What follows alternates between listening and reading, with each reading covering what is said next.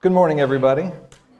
For those of you who don't know me, I'm Jonathan. I was roped into this not because I have any skill or talent, but because I drew the short straw. No, I, I joke. I, I, love being able to share my passion about God. Um, so when the pastor asked me, even though I was terrified to stand in front of people, it's getting a little easier. This is my third time now. Uh, I remember telling you guys the first time I, I read somewhere that the number one fear about everybody the number, they say the top three fears. The first was public speaking, the next was getting eaten by a shark, and number three was being burned alive. So, fortunately, I've gotten through a couple of those stages. Now I'm just terrified I won't do a good job. so, pray for me. Let's start with prayer. Our dearest, loving Heavenly Father, I pray this morning that we will be blessed by your Spirit and by your word. And my biggest prayer is that I don't get in the way of that.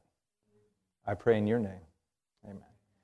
So, this morning, what I want to do is I want to start with something a little bit different. What I'd like to do is show you God through my perspective, if you don't mind. This will lend context to the message I've prepared. One of my interests, I'd say, I don't know about passion, but interest is astronomy. And I see God in that more than in many other ways, just simply because of the grandness of it. And I don't know if you guys know much about astronomy, but what I'll do is just run you through a few little small things that amaze me. Are you guys okay with that? So, our closest star is our sun, right? And our planet goes around our sun, among other planets and other, other stellar bodies. Our sun is about 900,000 miles across as a sphere. It's ginormous, where the Earth is about 8,000 miles across. So, 900,000 versus 8,000. So, we're quite small. So, the problem with astronomy, as soon as we start talking about it, we very quickly lose perspective of size right? Can you guys already see that? Like, what does 900,000 miles look like? So what I'm going to do, just for you guys, is make it very, very simple. You see this quarter I have? Let's envision for a moment that this is our star. This is our sun, which we orbit. It gives us light. It gives everything light and life through God. So this is the sun. How far away do you think the Earth is from the sun? 93 million miles. Rick got it. Thank you. I see Andrew trying. Okay, so if this is the sun, this is 900,000 miles across. I don't have anything small enough to represent our world. It would be about a fraction of a period on a page, a dot on a page. But it is about. Do you guys think I should stop yet? You'd be close. It's right about here. It'd be right about here. And it's a fraction of a period on a page. It is infinitesimally small, right? So you guys are already starting to see how losing size perspective becomes an issue with astronomy. All right, let's take it a step further. Steve, can you help me for a moment? And I, I volunteer my friend Steve because I know he's not afraid to be in front of people. So let's envision for a moment my bottle of water, the cap on my bottle of water, which is the same size as our sun. You guys see this? This is our sun now, the cap right here. The next closest star in our galaxy is going to be this quarter right here. So how far away do you think these are going to go? Steve, would you start walking towards the lobby, please? Now, this is the next closest star, not the next closest planet. This is our closest star. Okay? You guys think you should stop? No? Keep walking, Steve. Okay, okay, that's enough. I was actually going to have him go all the way to do it, but I'm not going to do it to him. It would actually be out on the road, out on Davis out there. I'm not going to have him do it just for the sake of example. Steve. no, if, if this is a quarter and that's a quarter, they, the, the size perspective puts it a couple hundred yards away. Thank you very much. Now, this next one is going to be really a lot of work for Steve. So, our solar system, which describes our planetary body, including the sun, the earth, and the other planets. Do you guys know the names of all eight planets? Anybody out there? Raise your hand for fun. Oh, nobody knows all the names of them. One of them. Someone over here does. Okay, right on. Tyler, I'm glad to see that the education system hasn't failed you. so, there are eight major planets in our solar system. Mercury is the closest, it's kind of small. Venus, it's about the size of our planet. And then there's the Earth. We're about 93 million miles away from the sun. Those planets are a little bit closer. And they keep going and they're going. And then, and then it's just they get so far away where we finally come to Pluto, which was recently reclassified as a dwarf planet. It's not a planet anymore. They realized it's so small. But we, in 2009, we, la- we launched uh, the New Horizons spacecraft to get there to go check it out. And it was traveling 40,000 miles an hour. How long do you guys think it took to get there? Any guesses? Two days? That's a great guess. We're a little bit off, but you're close. It took 12 years to get there, traveling at 40,000 miles an hour. And Pluto is at the very edge of our solar system, about 4 billion miles away from the sun on average. So, our solar system, if the sun is in the middle and Pluto is on the outer edge, it's roughly about 8 billion miles across, right? It's this little system of bodies that we happen to live on one of these planets, the third rock from the sun, right? So now let's, let's make this a little more interesting. The solar system is this quarter. This is 8 billion miles across, right? This is our solar system. The next thing we measure in astronomy is the galaxy, which is a collection of stars, and each of those stars have their own bodies. I know it's getting kind of confusing, but please bear with me. Our solar system, this is our solar system. Now, how, how big do you think our galaxy is? which our solar system forms a part. All these stars. A dot. So if this is our solar system right here, and it's part of the, our big galaxy, our galaxy, I'm not talking about the universe, I'm talking about a galaxy now. How big do you think the galaxy is? Should we have Steve walk to the edge of the galaxy, do you think? Would that be helpful? I'm not going to make him do that because our galaxy would be the size of the United States. Where our solar system is this quarter right here. Now, galaxy is a big collection, a neighborhood of stars. Remember that. And then there's great distances between galaxies. They're, they're very separate. There's a lot of space in space. Imagine that. So you're starting to see God through my perspective. How do we define God in the grandness and the size of God? And that's one galaxy. Do you guys know how many galaxies we can see? And I'm not saying are there because we don't know. I'm saying we can see. We can see hundreds of billions of galaxies. And each galaxy has hundreds of billions of stars. And each star, who knows how many bodies are orbiting that star, like we are orbiting our sun. You guys starting to get the picture? Did you see how we can quickly lose perspective, especially when we're measuring things astronomical? It becomes astronomical. We can't, we can't fathom it. So trying to understand our Creator God can be difficult in such terms. We can be, kind of become overwhelmed and say, wow, I can't even, I can't fathom God. But we can. Amen? to an extent. We can't fully know God. I mean, he's, he's so far above us. But we know him through his word and the things that he teaches us. And we get to see, coupling with this great power, this great majesty, the ability to create such a large, a large existence, a large universe for us, coupled with that is his great love. So you combine these two great principles of his great power and his great love, and you start to get to know God. Do you understand what I mean here? So to reconcile these two things, the great love of God and that great power and majesty is it's overwhelming. A lot of us were born into our faith, we were born into our church, into our religion, so we, we kind of have more of a concept of it. But sometimes when you step back and you think about it objectively, it's still overwhelming how grand and how big and how great our God is. Amen? So let's keep this in mind in this context as I dive into this two hour sermon I'm going to give you. I say that to scare people because I know people start looking at their watches right around noon. So this morning, they didn't even get the chance to put it on the screen, which is really cool. It's a surprise to you. What I want to do this morning is dive into one of the most commonly known parables in Scripture, and that's the parable of the Good Samaritan. And this is going to help teach us about God. For those of you who are familiar with this story, I'm hoping you're not thinking, oh, I've already seen this movie, I'm out of here. I'm hoping with you this morning we will mine some deeper truths out of this topic, this story, with your permission, if you'll dive in with me. Turn with me to Luke 10. Luke 10. Luke is one of my favorite gospels. Luke was a physician, so he tends to be a bit more detail oriented than some of the other gospels. Luke 10. Turn to verse 25.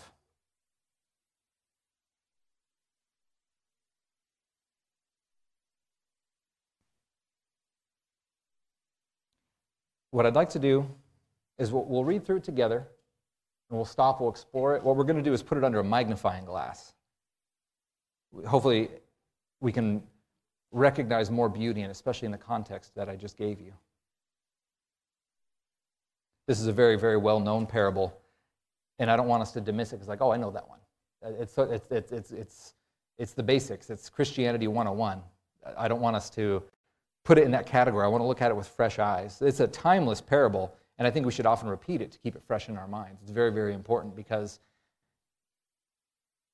we, we, are, we as humans, we need to be reminded. I'll just put it that way.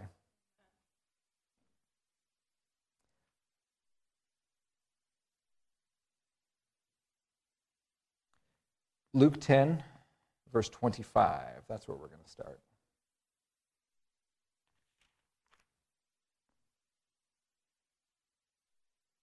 And behold, a certain lawyer stood up testing him, speaking of Jesus, saying, Teacher, what shall I do to inherit eternal life?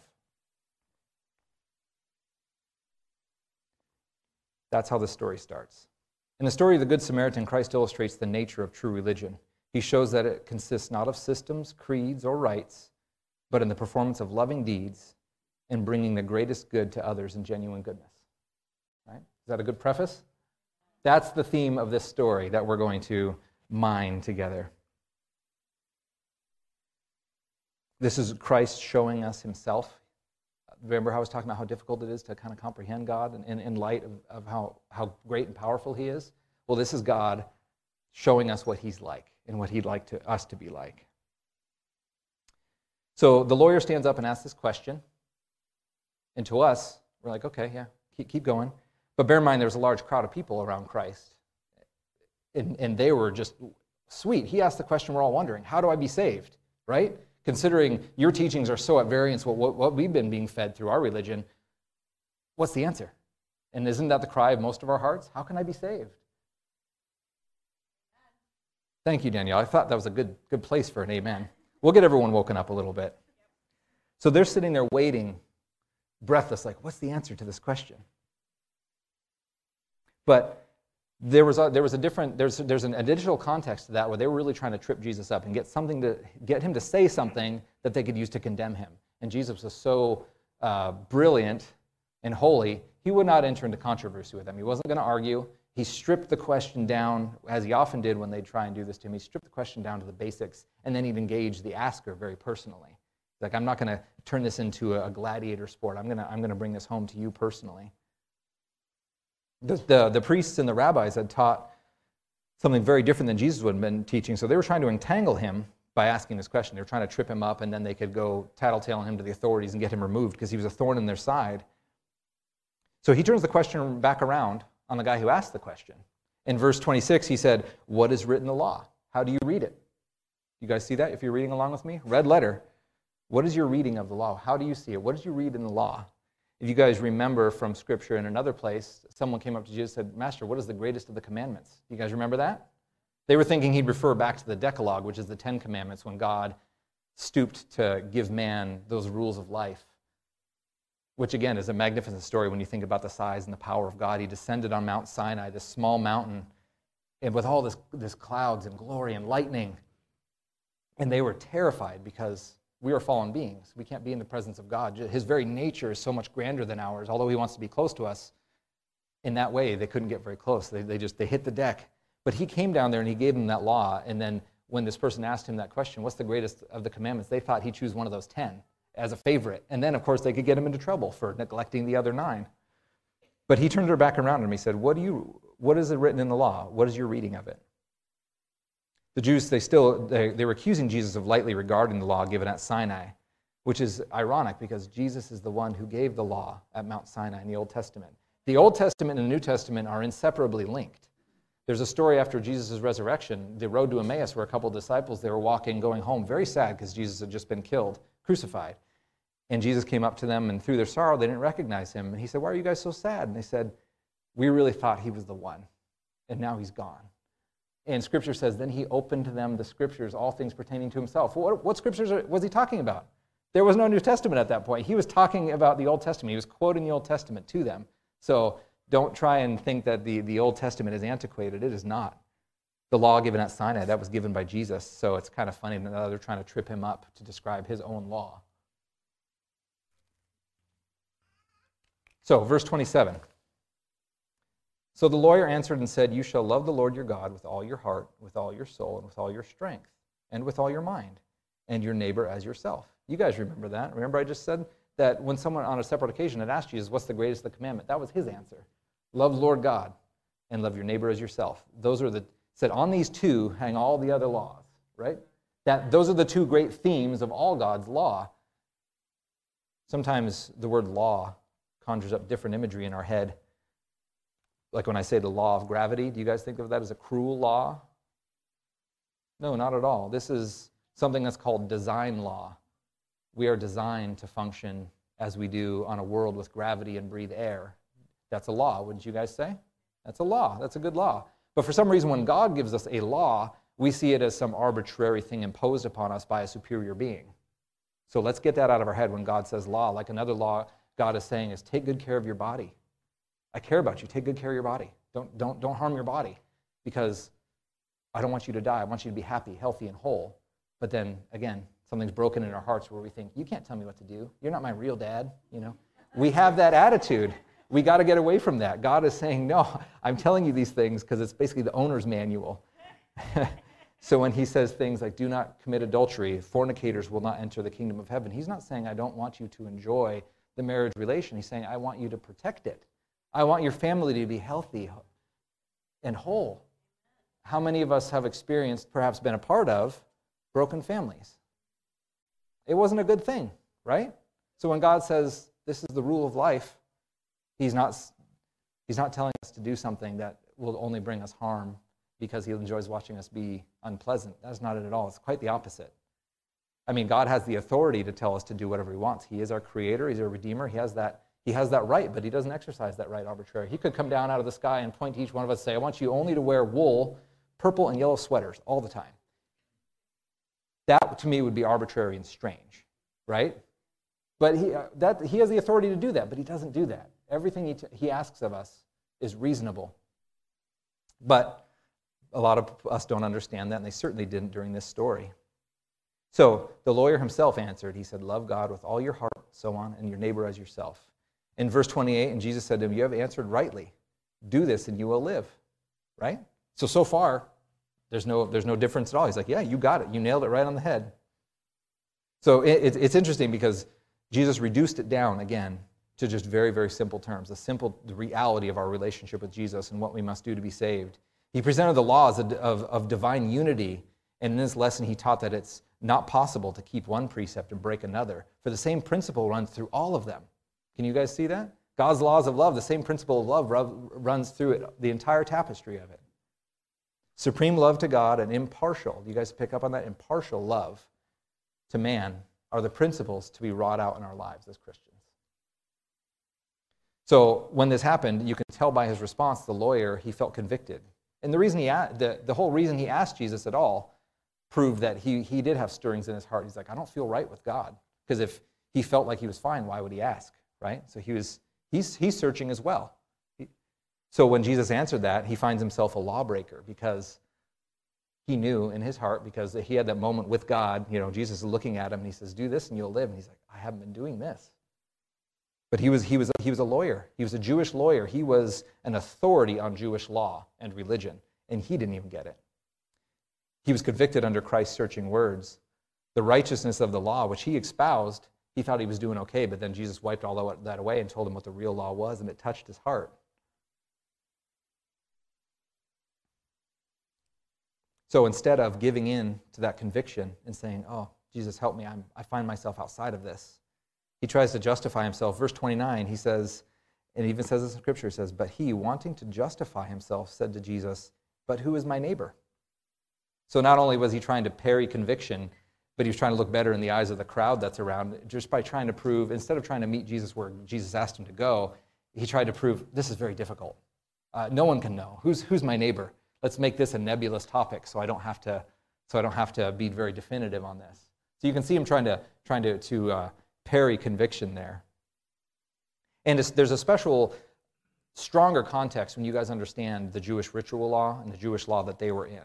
See, the, the issue of unclean and clean and, and the sacrifice system, the sacrificial system, that entire system of worship and sacrifice, they had made it so burdensome on themselves. They thought that coming in contact with, oh, any number of things, uh, like as a man, you couldn't come in contact with a woman, like you brush up against them, oh, you're unclean now. You couldn't touch this, you couldn't touch that. You couldn't touch people who were not religious or you were considered unclean. So the authorities in religion at that time had really created a very large partition between themselves and everybody else, which is funny because they were the expositors of God's law and his grace and his love and they created this boundary. Oh, I can't go I can't go help out. If I if I go over there, if I touch them, if I'm exposed to that, I will become unclean and it's so much work to get clean again. I got to go do this sacrifice, I got to do this, I got to do that. So they had turned the system of worship and sacrifice God had created to save us and to teach us his love, they had turned it into this exclusive division that made them all very, very unhappy. and separate, separate from one another. So, who is my neighbor? Among the Jews, the question of who is my neighbor caused endless dispute. They had no doubt as to the heathen and the Samaritans. They were strangers and even enemies. But, there were, but where's the distinction to be made among the Jewish people, their nation, among the different classes of society? Who should the priest or the Levite or the rabbi consider his neighbor? Who's my peer? Notice how it doesn't say love your peers as yourself. That would be easy. That's easy to identify. That's people with like minds like me, a similar income bracket, similar neighborhood. Those are my peers. But it doesn't say that. So he found himself very, very far from where Christ would have him be. So, who is my neighbor? And again, Jesus wasn't drawn into controversy. He didn't denounce the bigotry that was very, very, very clear. Uh, moving on to verse 30. And like Jesus often did, he didn't answer it directly, he answered it with a story. Read along with me, Luke 10, verse 30. And then Jesus answered and said, A certain man was going down from Jerusalem to Jericho and fell among robbers, which both stripped him and beat him, and departed, leaving him half dead. And by chance, a certain priest was going down the same way, and when he saw him, he passed by on the other side. And in like manner, a Levite also, when he came to that place, he saw him and he passed by on the other side. So here we have two authorities on religion deliberately leaving a man suffering. Do you guys see the irony here? I'm too busy teaching people about God to help this guy. The Levites, when it says Levites there, just so you understand what their function was, they were ministers in the sanctuary. They helped with the sacrifices, they helped with the cleaning. There was a lot of work involved in that. The priests, however, they actually administered the sacrifice. They were actively involved. Like you'd probably call them more the deacons or the elders or the pastors. But their biggest thing was teaching. Scripture says we are to be a nation of priests. You guys know that? It doesn't mean we're to stand inside the sanctuary with our robes on in that capacity, because that's what people think when they hear priest. But actually, the larger meaning of priest was teacher.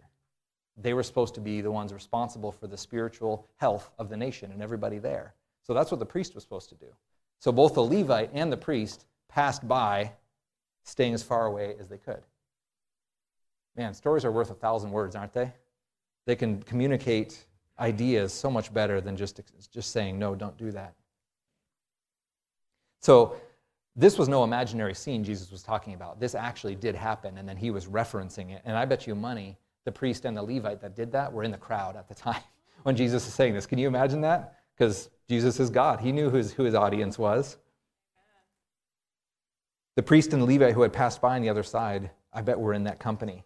And both the lawyer he was talking to, that priest and Levite, didn't see anything wrong with, with that at all. Indeed, it was legal to do that. Isn't that interesting? Sometimes there's a difference between legality and morality.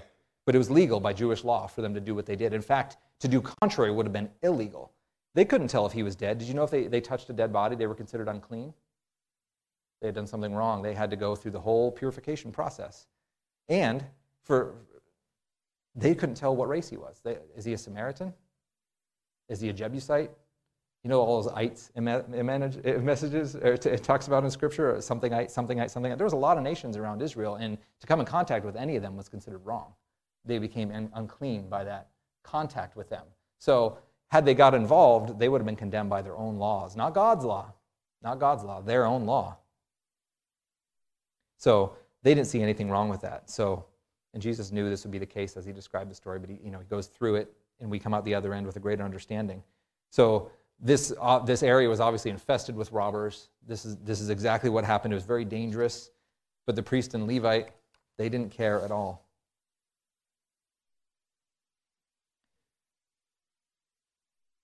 Let's pause for a moment to talk about what happens next. You guys know the story. It's in the title, right? What happens next? The Good Samaritan. We say the Good Samaritan, which is really cool. So, a little bit of background will be very, very helpful. The Jews hated the Samaritans. Now, what I'm, I'm going to go in through and describe this, but I don't want you to get the impression that this is a Jewish problem. This is a human problem. Can I hear an amen? This just happened to be manifesting at this time in that place, but that is what's in the human heart. But they hated the Samaritans because centuries before, the Jewish nation as a whole, all 12 tribes, they kept getting invaded and conquered and dragged away. And then a remnant would come back. And they'd get dragged away again, and the remnant would come back. Well, during one of those, a few of them stayed behind, but they ended up intermingling with all the pagans and the heathens around them, and their religion became corrupt. They held that they were still worshiping Jehovah, but so much paganism had creeped into their religion, it was almost unrecognizable. So the Jews said, No, you're not like us. You're, you're not doing what God wants you to do. You are enemies. You are strangers. We don't want any part in you. To the point, if you read Josephus, if the shadow of a Samaritan fell on you or touched, or, you know, like if you walked in a shadow, you were unclean. So we're talking like grade A, top tier bigotry, right? And again, don't, don't point at the Jews. This is a human problem. There's hatred in all of our hearts. It comes out a little bit differently depending on time and culture. So that gives it more context why this next part is very profound and moving. So the next person to come along is someone from Samaria, a Samaritan, right? Let me read from Scripture, it's even better. If I paraphrase, I might miss something. What were we in, verse 30? Thank you, thank you. But a certain Samaritan, as he journeyed, came where the man was, and when he saw him, he had compassion. So he went to him, bandaged his wounds, poured oil on him and wine, and he set him on his own animal. He brought him to an inn and took care of him. On the next day, when he departed, he took two denarii, which was a day's wage, uh, each denarii was a day's wage, gave them to the innkeeper and said, Take care of him, and whatever more you spend, when I come again, I will repay you. You guys are familiar with the story. Isn't that beautiful? It's interesting because this man, we don't know his name, he was simply the Samaritan. No doubt when he approached the scene, he understood what was going on. And no doubt, there was no doubt in his mind, this was probably a Jew because of where they were. But he didn't stop to take that into account the race or the, the gender, the, the class, the, the, whatever it may have been. He didn't take any of that account. And I'm sure he well knew if the situation was reversed, the Jew would have just spit on him and kept going. But that didn't stop him. And it's interesting because he was from a despised race by God's people, but yet he still had love, the love of God in his heart that transcended any of that garbage, those divisions that men make. And Jesus is telling this story in commendation of this man. He's saying, This is what religion is. God had, in fact, chosen the, the nation of Israel as his people. They were supposed to be his church, his light to the world, and go out and bless the world, convert the world.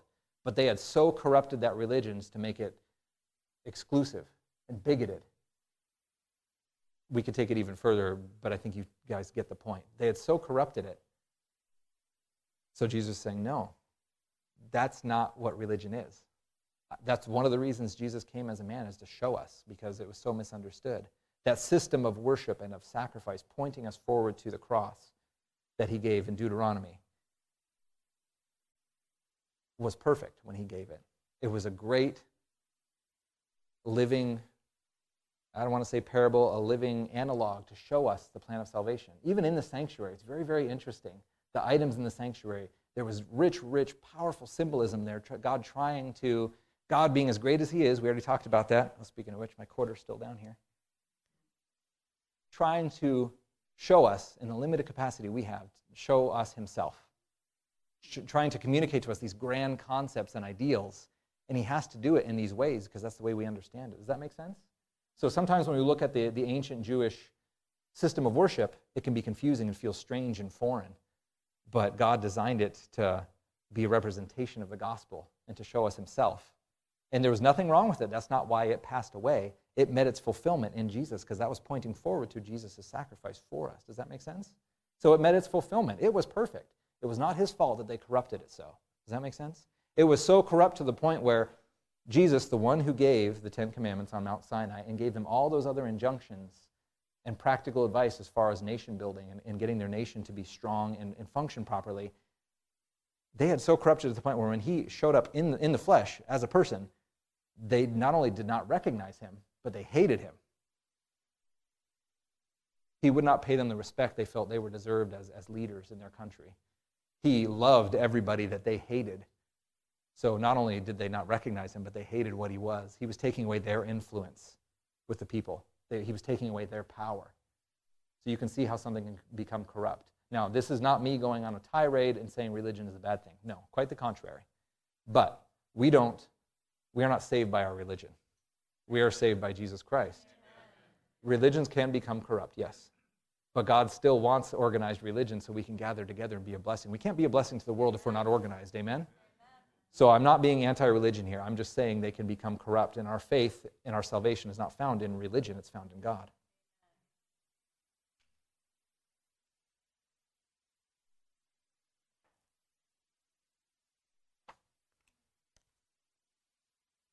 So Jesus said in verse 36, looking back on the lawyer right in his face, he says, Which of these three do you think proved neighbor unto him that fell among the robbers? You guys want to answer that? Do you think we described it well enough? Which of these three was a friend to his neighbor? The Samaritan. Absolutely right. And what's interesting is the bigotry and racism was so strong, when the lawyer answers, he won't even take that name on his lips. He says the one who helped him. He doesn't say the Samaritan. And again, don't think I'm picking on them. I'm just, this is showcasing what's in the natural human heart before God has his way in our heart to remake us in his image. So, thus, Jesus forever answered the question Who is my neighbor? He shows that our neighbor does not mean merely one of our faith or our church. There's no reference to race, color, class. Our neighbor is every person who needs our help. Amen? Our neighbor is every soul who is wounded and bruised by the adversary. Our neighbor is everyone who is the property of God. Isn't that beautiful? The property of God. I'm the property of God. You're the property of God. Everybody's the property of God. Now, it's easy when I describe a story like this to kind of put it on a put a label on it, put it in a box, put it on a shelf, because we've heard this before and it's so very foreign to us. That culture, that religion, that place, that time is so foreign to us. We're like, look at those people doing that. I can't believe that. That's amazing. We're not like that at all. The human heart hasn't changed in as many years. That was about 2,000 years ago. Do you know the only difference is now? We have smartphones. That's the only difference. That's the only difference. There, there is a, a large group, a, a large group that believe in the concept that all, all humans need is time to evolve, to get better, to become less selfish and less vile and less brutal. We just need time. We just need time. I, I respectfully disagree. There is no power within us that changes us or saves us. There is a power outside of us and beyond us and above us that changes us. And that is beautiful in itself. We could do a whole other sermon on that, right? But how beautiful it is that God only wants that if we want that. We come to God saying, Yeah, I recognize I'm vile. I don't want to be vile. I don't want to be selfish. I don't want to be filled with hate to one level or another. I mean, we all, not all of us experience this level of hatred or bigotry, I hope, but we still have our own favorites, our own personal pet peeves, and the things we don't like, people we don't like, perhaps groups of people we don't like, people that make us feel uncomfortable. Then this parable is talking to you then. Now, in your mind, real quick, think of someone you don't like that makes you uncomfortable. It could be a group of people, it could be a person. Don't say it out loud. That's not the homework. Now let's apply it to the situation. And then that, that'll be an acid test to see how your heart's at, where your heart's at. So Jesus settled the question, Who is my neighbor? I love it how he just sweeps away all that garbage they had heaped up on God's beautiful law, all that garbage, and, and reduced it to what's important. The Samaritan had obeyed the dictates of a kind and loving heart, and in this had proved himself a doer of the law which is funny because both of those men were expositors of the law. You guys remember where it says in James, be doers of the law, not hearers only. I say that often to my class because we get into very interesting discussions, and I have a lot of bright and brilliant minds in there, and I'm simply the referee. But it's all very interesting. Oh, it's very interesting. And then, then sometimes we bring up topics in Scripture that are a bit obscure. What do you think about this? What do you think about that? Oh, it's very interesting. But unless there's a practical taking in of God's Word and His Spirit, that avails nothing. That's basically a book club then. So it's interesting, but again, that doesn't save you. God's Jesus Christ saves you and changes you. It's not the discussion of the theory of religion, it's not all the intellectual stuff, it's what goes on in here. This plays a part, don't misunderstand me. But these men that passed by the wounded man on the road, they were 10 times smarter than me. So smarts isn't necessarily what God's looking for. Can I get an amen? It's issues of the heart. That's true religion. That's true religion. The lawyer's question to Jesus had been, What shall I do? And that resonates with all of us. Obviously, you guys have all felt that question, or you wouldn't be here this morning. At some point, we've all asked the question, What shall I do to be saved? And then we begin our journey searching. And Jesus, recognizing love to God and man as the sum of righteousness, had said, This do, and you shall live. Jesus bade the lawyer, Go and do likewise. Doing and not saying merely is, is expected of the children of God. Amen? Do, you guys hear that? Doing and not just hearing. 1 John 2 6. He that says he abides in him, speaking of Christ, ought himself also to walk even as he walked. A living example. The lesson is no less needed in the world today than when it fell from the lips of Jesus 2,000 years ago. Selfishness and cold formality have well nigh extinguished the fire of love and dispelled the graces that should make fragrant the character. Isn't that a beautiful quote? Kind of summarizes what we're going through. I have a lot of quotes in here. If you guys ever want them, I, I can give them to you. But so don't think any of this is original with me. I'm just plagiarizing. Many who profess Christ's name have lost sight of the fact that Christians are to represent Christ. Ooh, listen to this next one. This is a doozy. This is going to knock you down. Unless there is a practical self sacrifice for the good of others in the family circle, in the neighborhood, in the church, and wherever we may be, then whatever our profession, we are not Christians. I love when we get down to the very root of religion in God's law. I love it. Now, lest any of you think I'm doing away with the law and saying, no, no, do whatever you want. It's all about God's Spirit and you know, blessings from Jesus and all that. No, I don't believe that at all. But I do believe in sweeping away all the rubbish men have heaped on God's law. Because Jesus himself, and that's what I'm repeating to you, he said, What is the law? Keep the law. Love Jesus with all your heart and your man as your, eh, and your neighbor as yourself. You do that and you can't be lost.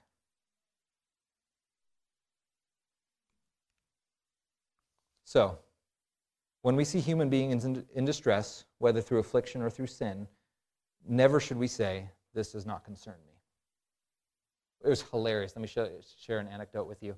This week, in preparing for the sermon, The Good Samaritan, I had a moment where the rubber hit the road for me. And let me, let me pause right there and tell you, I'm not just preaching to you, I'm preaching to myself. Not that I've attained or I'm better than you. Like I told you, the only reason I'm up here is I drew the short straw. I'm not smarter than you or better or closer to God than you at all. And let me prove my point. I was, I was listening to uh, other sermons, I was listening to podcasts because uh, I travel all day for work. And right then, uh, I was actually listening to another sermon called The, the, the Good Samaritan. Right, right then, I passed a guy broken down on the side of the road. You guys want to know what I did? I convinced myself it was of no concern to me. I said, He looks like he's enjoying standing there sweating outside his car. I think he likes it. When I got to the next light, I did a U turn because God, God punched me straight in the ear. I'm sharing that with you to encourage you. We are like that. We have that in us. It's a fight. It's a fight. As it turns out, he didn't need my help at all, but I still went back. My wife always says, Don't do that. Don't do that. You're going to get killed. yeah, maybe. But being spent for God is not a bad thing. I just have a little bit more I'm going to share with you.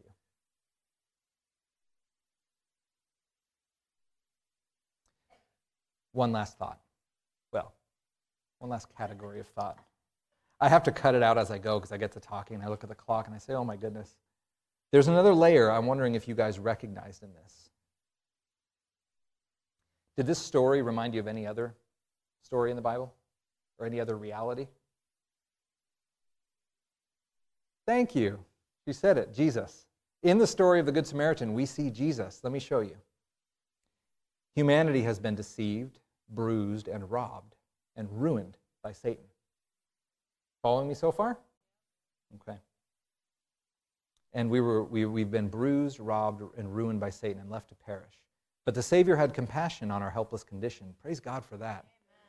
Amen. Remember earlier when I was describing the size and the grandeur of God and his power, right?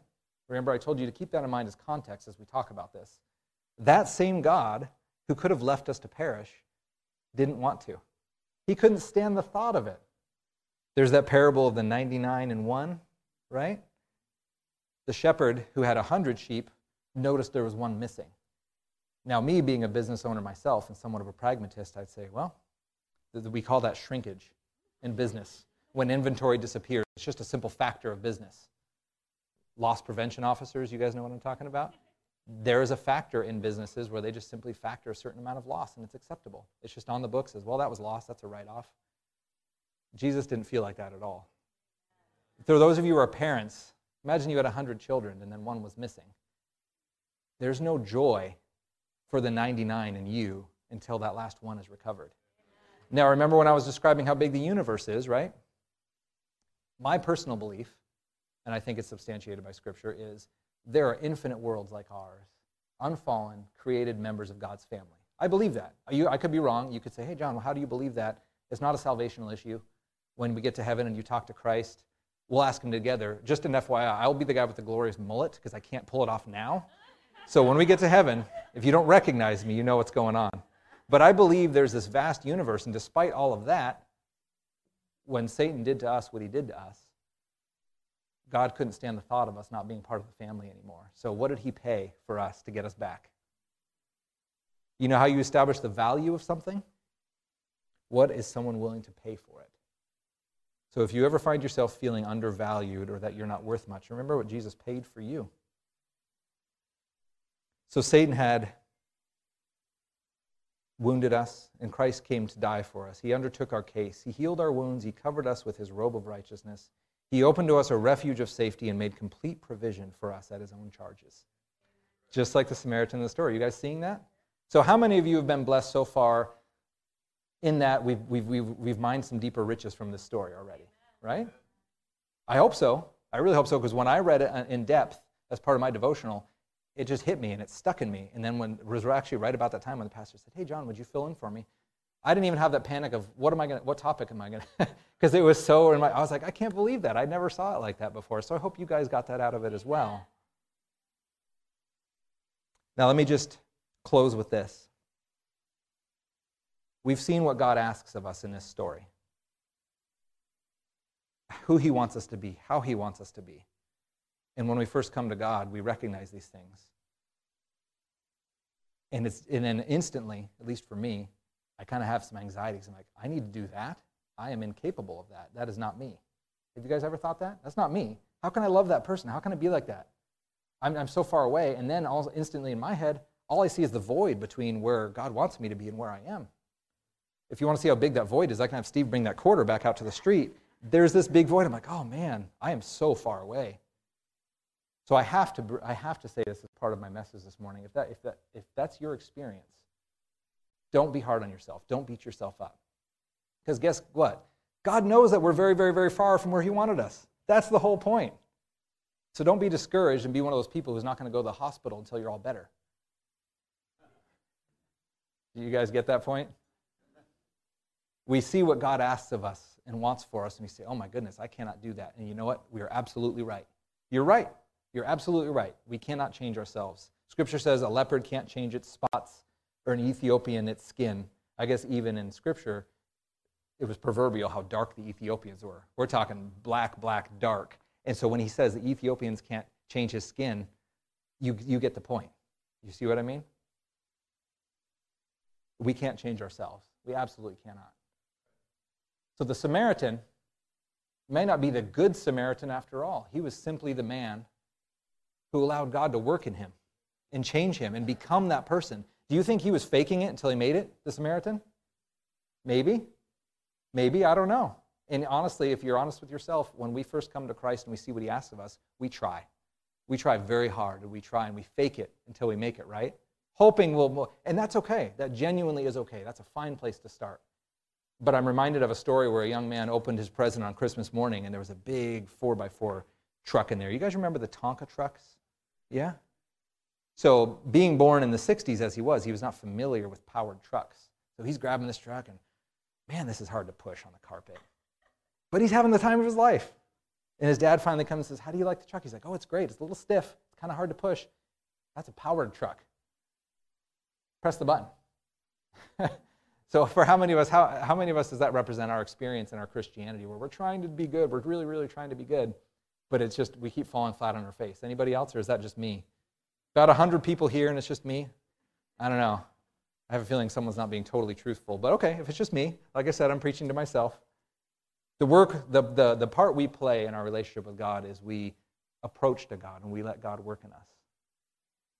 So don't be discouraged if we are not what God would ask us to be. He knows that. That's why He said, I, I came to save, I came to change, I came to heal. Our part is letting God do that. And I, if you do that, I guarantee you'll be a very different person than you are. What's that old saying? I am not the man I want to be, but thank the Lord I'm not the man I was. That's where I'm at. God has made great progress in me, and I'm so grateful for that. I'm not bragging, but I'm not where I want to be yet. It's a journey. So, my point is, as, as we see God's standard for us, let's not get discouraged. Let's roll up our sleeves and dive in and praise God that not only does He have the means, but the will to change us. Do you think all that power it took to create the universe? Remember me describing that kind of? I mean, we probably already kind of forgot a lot of the details and we lose size perspective, but the power that it took to create that, He can create in you a new heart. And to add, uh, drive that nail in, remember the world isn't improved by your opinion, it's improved by your action. So, that great God who created our universe and through Scripture is slowly showing us who He is